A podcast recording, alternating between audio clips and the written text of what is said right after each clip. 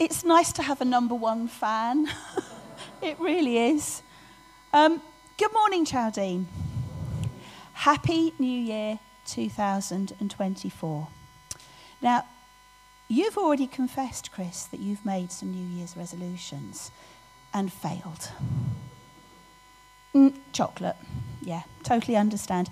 How many of you others, now I don't know what to know what they are, but how many of you have made New Year resolutions?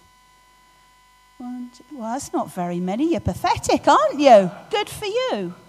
Well done. Okay. Uh, well, I always start the new year declaring that this is the year. This is the year that I am finally going to lose weight and get fit. Now, as you can see from my racing snake like physique, uh, this has not as always been totally successful. Uh, but this year, who knows? Who knows? I thought it might be a bit of fun to try and do a quiz to start off the new year, looking at some famous people's New Year resolutions, ones that they've made in the past or ones that they've made for this year. Hopefully, on the screen, you will see some quotes coming up and you can try and match them with the person that said them. Now, we've got one person who said they want to live more in the present and less on my phone. We've got one person who says they want to stop biting my nails, stop swearing, and relearn French. And we've got one person that said they make sure they educate themselves more on gardening because that is my new hobby. Now, who do you think said what? What do you think Meghan Markle said? Gwen said, okay, you think Meghan Markle gardening? Does anybody else think that? Okay. Who do you think about stop biting the nails? Gwen Stefani. Okay. And to live more in the present and less on your phone? Courtney. You got one right. To live more in the present and less on my phone was indeed Courtney. Stop biting my nails was Meghan Markle. Yeah. And to educate herself more on gardening was Gwen Stefani. Let's have a look at the next one. To love my wife to the fullest every day. Ah. To work out every day. And to stop worrying so much because I worry all the time and to learn how to be happier. Now, who do you think said to love my wife to the fullest every day? A mixture, oh, well, it's going to be one or the other, isn't it? you actually, it's right, it's Alfonso. He's the guy from The Fresh Prince of Bel Air who did the crazy dance. He wanted to love his wife uh, to the fullest every day. So, who do you think wants to work out every day, Britney or The Rock? You're right, it's the rock. So Britney wants to stop worrying. Okay, let's have a look at the next one. To practice gratitude daily, to make more meatless meals in the future, and to be daring, be fun, be kind, be courageous, be dependable, and be committed to what makes your heart soar. So, who wants to make more meatless meals, do you reckon? Oprah, right, okay. Practice gratitude daily. Hmm. What do we think? Jennifer Lopez. Okay, so that makes more meatless meals for Jennifer. Well, you're right about Jennifer. She wants to make more meatless meals in the new year. Oprah wants to practice gratitude daily. And Jennifer wants to be more daring and fun. Last one, last slide. Who wants to quit smoking, give up meat, and adopt a plant based diet to fight climate change? What do you think there, Derek? Well, why don't they just get on with that? Do you know, I couldn't have said it better myself. Fantastic. Couldn't have said it better myself. But who do you think wants to quit smoking? Right? Who do you want to give, give up meat and adopt a plant based diet? Uh huh. And that leaves climate change with Leonardo. Well, climate change is right with Leonardo. I was very surprised that good old Arnie wanted to give up meat and adopt a plant based diet, but you didn't think so, Terry. And Adele wants to quit smoking. Now, you don't have to say, but how many of those did you actually get right yourself? Quite a few, I suspect. And some was a bit of a surprise. Did any of you get them all right? No. Many of those resolutions are very worthwhile. Some are quite self centered, and most are about self improvement, aren't they? But did you notice that there was one thing missing? There was one thing missing. Not one person mentioned God or embarking on their own spiritual journey. They were all, when you think about it, quite superficial, really, weren't they? None of them made a resolution to address the really important things in life. Now, the trouble with New Year resolutions is that we all start January all fired up, a bit like Chris. This is the year. This is the year that's going to be different. And then, very gradually, or in some people's case, by January the 2nd, uh, our enthusiasm begins to wane. And before you know it, it's December again. And generally speaking, the good intentions are all forgotten, and we're thinking about starting again the following January. Does that anybody ring a bell with anybody? Now, I did a little bit of research as to why New Year resolutions fail. Can anyone guess what one of the reasons would be? Stickability, willpower. The top six reasons why New Year's resolutions fail are one, we are not really ready to make the change. We are not really ready to make the change. Secondly, we don't believe that we can follow the resolution through. Thirdly, we make unrealistic resolutions. Fourthly, we only make them because everyone else is making them and we think we should, and therefore we're not going to be very committed. We just didn't want to be left out. The fifth reason is we are surrounded by people who don't support us in making the resolution. Now, the example I was thinking of is if somebody wants to give up smoking, but their husband and wife still wants to smoke and they're still in the house smoking. I mean, that's not going to be very supportive, is it? And the sixth reason is the resolution was not specific enough, it was far too vague. So this morning, I wanted us to think a little bit about how we are going to approach the new year, how we are going to approach 2024 with all its possibilities and all its challenges, all our hopes and our disappointments. And think about where we are going to focus our time and our energy in the new year. I'd like to start by reading a parable from the Bible that we can find in Luke 14, verses 16 to 24. So you can follow on the screen or in your Bible. Jesus replied, A certain man was preparing a great banquet and invited many guests. At the time of the banquet, he sent his servant to tell those who had been invited, Come, for everything is now ready. But they all alike began to make excuses. The first said, I have just bought a field and I must go and see it. Please excuse me. And another said, I have just bought five yoke of oxen, and I'm on my way to try them out. Please excuse me. Still another said, I just got married, so I can't come. The servant came back and reported this to his master. Then the owner of the house became angry and ordered his servant Go out quickly into the streets and alleys of the town and bring in the poor, the crippled, the blind, and the lame.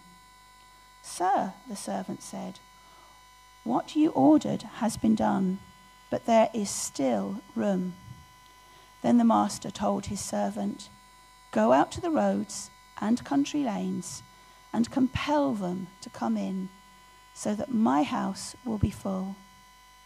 I tell you, not one of those who were invited will get a taste of my banquet.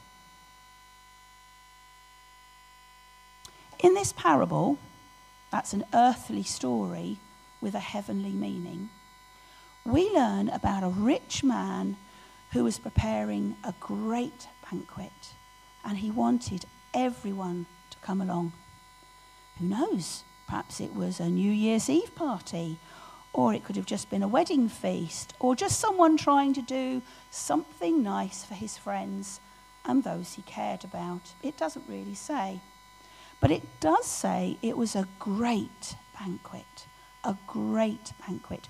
Not just your Iceland sausage rolls and cheese sandwich type of affair. It was a banquet. You know the sort that you see on Downton Abbey? We've just been watching the, the Downton Abbey replays. And they have, how they're the size of, not the size of houses, I don't know. Because every night they have a huge banquet. It was that type of thing. It was a banquet that would have taken a lot of time and a lot of money. And a lot of time would have been spent in preparation. And then the man would have sent out the invites via his servants. That's how they did it back then. You'd get a handwritten invite from the servant. But look at what happened. How rude were the people that he invited? How rude. How rude were the people that he thought were his friends. They gave every excuse under the sun not to attend. He must have been so hurt by the responses. One said, I've bought a field and I want to go and see it. It's a field, for goodness sake. It would look the same the next day and the same as when he viewed it the first time. The second one said, I've bought some ox- oxen and he said he needed to go and test drive them. Well, you do the, that before purchasing, not after, don't you? It was too late now. He'd got the oxen. He could easily have waited till the next day. And the third dude said, I've just got married. Well, perhaps his wife would have liked to have gone to a lavish party. They were all rather pathetic excuses, weren't they? And in those days, being invited to such a banquet was an honour. It was an honor. So to make excuses like this was an insult. It was an insult. And that is exactly what they were. They were excuses. They were excuses. The real truth was they didn't want to go. Perhaps the timing was a bit inconvenient for them, but I suspect the plain truth was that they didn't want to go. They didn't want to accept the invitation. But why? Why did Jesus tell us this parable? Well, he was trying to demonstrate that God has invited us, me and you, to share in a life that is amazing and that he has spared no expense in providing. After all, it cost him his son. God has invited us to live a life that has real peace even amongst the difficult times in life, and to receive forgiveness for everything that we have ever, ever done wrong, just by accepting his invitation. The man offering the great banquet is a picture of God giving an invitation to you and me, to us. It is an invitation to come and share Come and share in many wonderful blessings that only God can give true peace, true comfort, and the forgiveness of past wrongs. And yet it shows something else too that many people make the excuse not to accept the invitation. It's the wrong time. There is always something more important, something else that takes priority. The thing about invites, though, is that they normally have a little line at the end of them, don't they? R S V P. Responde, s'il vous plaît. Did you like my French there? And it normally gives a date that you have to reply by. This makes it easier to know how many are coming along. It's easier for the catering arrangements, and somebody else can be invited if you can't come along. And in our parable, it was no different. There was a chance given to accept the invite. And then that chance was lost. And the invite was given to somebody else. Now, I know it's a sobering thought for the first Sunday in January, but God gives us an invite and He requires an RSVP. And the last date that you have to reply is the day that you die. But since none of us know when that is, you need to get your reply in now and not wait. Some years ago, I told you um, about a syndrome that some of my children used to suffer from. As they've moved out and got their own homes, they have, I believe, been cured from this syndrome, potentially. It's not a syndrome that you will find in any medical journal, however. It's called the toilet roll on the stairs syndrome.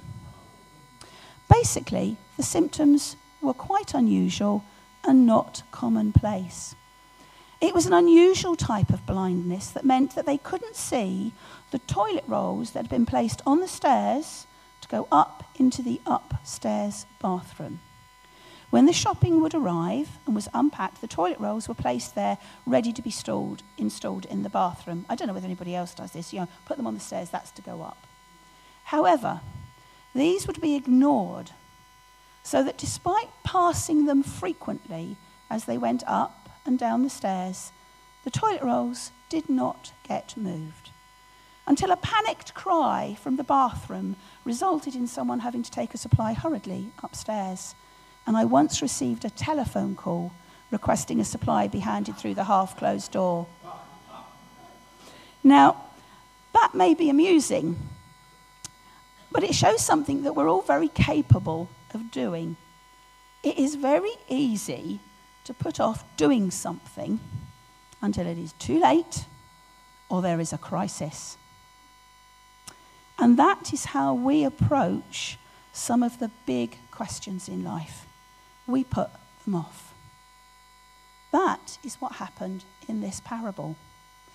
Other things, other things were seemingly more important, but they were excuses, weren't they? They were excuses, really. Why do we put off the big questions? Why do we do that? Is it that we don't like change?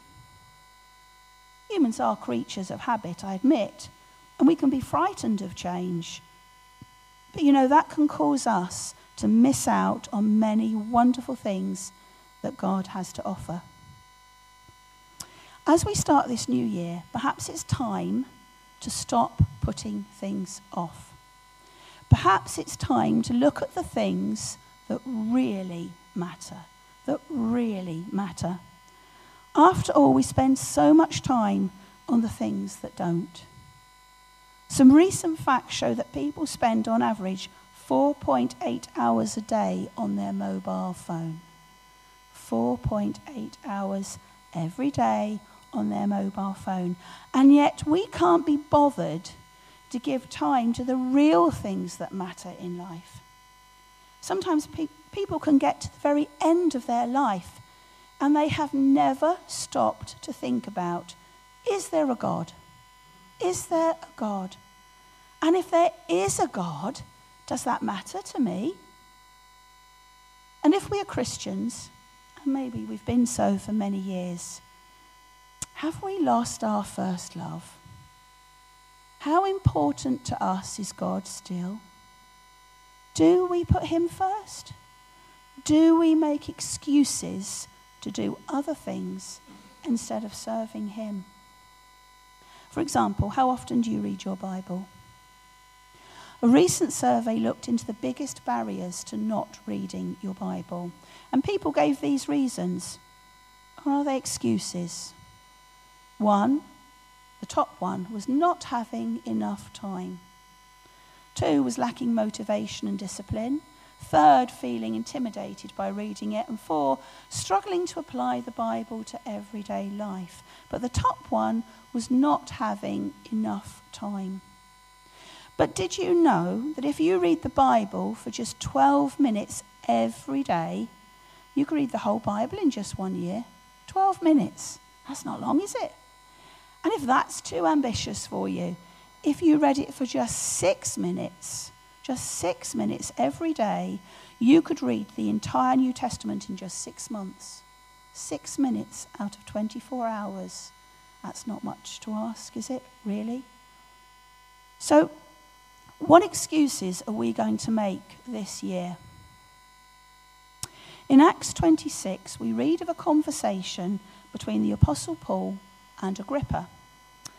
And Paul is telling Agrippa all about Jesus and his death and the wonderful gift that God has to offer. And in verse 28, we read Agrippa's reply to Paul Almost, almost you persuade me to be a Christian.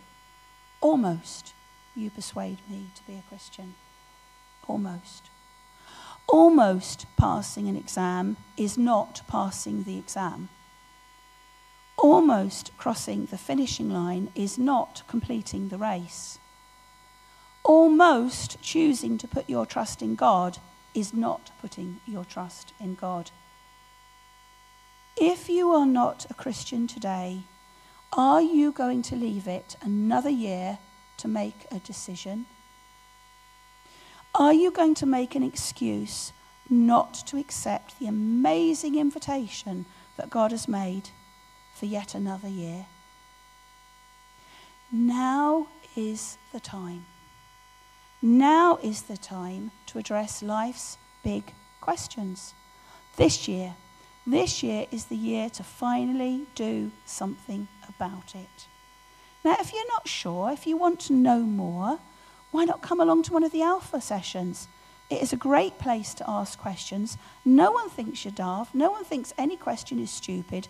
And we are, non, we're a pretty friendly, non judgmental bunch. And we do good food. And if you are a Christian today, now is the time to ask yourself Am I putting God first?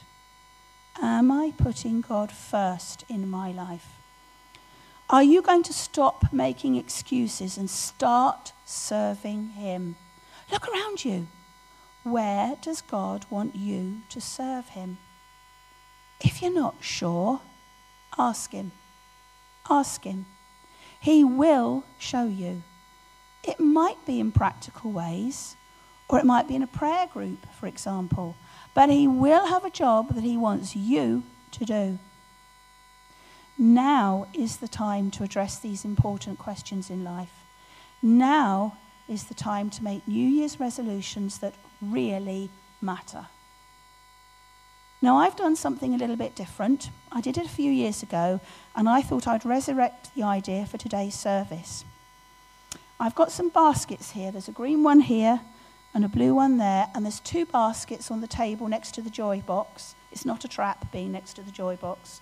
Um, so there's four, box, four boxes. And I've got a hundred verses printed out and laminated. And I would like to challenge every one of you to come up or go to the back and randomly pick a verse from the basket without looking. I've turned them all upside down so you can just take one. And I want you to take that verse home with you. If somebody can't be here today and you know that they would like one, please can you take one for them too? And I want you to stick it on your fridge door or in your Bible or somewhere you can see it all the time, either in your car or somewhere in your home. And I want you to make that verse special to you for this year. I want you to meditate on it. I want you to pray over it and I want you to treasure it. I want you to make it your verse for 2024. In Joshua 24, verse 15, it says this Choose today whom you will serve. Choose today whom you will serve. Are you going to address, finally, some of the big questions that you have put off for so long? Are you going to reply as Joshua did and say, But as for me and my family, we serve the Lord? But as for me and my family, we serve the Lord. So, as I'd like to ask the band to come back up, I think it would be good for us to say a prayer. So, can I ask you just to close your eyes and let's say a prayer? Dear Lord, thank you that you are a God that hears our prayers. Thank you that you invite us to come to your heavenly banquet, to share in all the blessings and the forgiveness that you have to offer.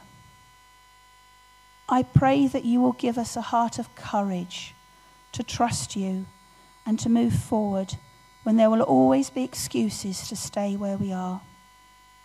Help us to say, as Joshua did, As for me and my family, we will serve the Lord. Amen.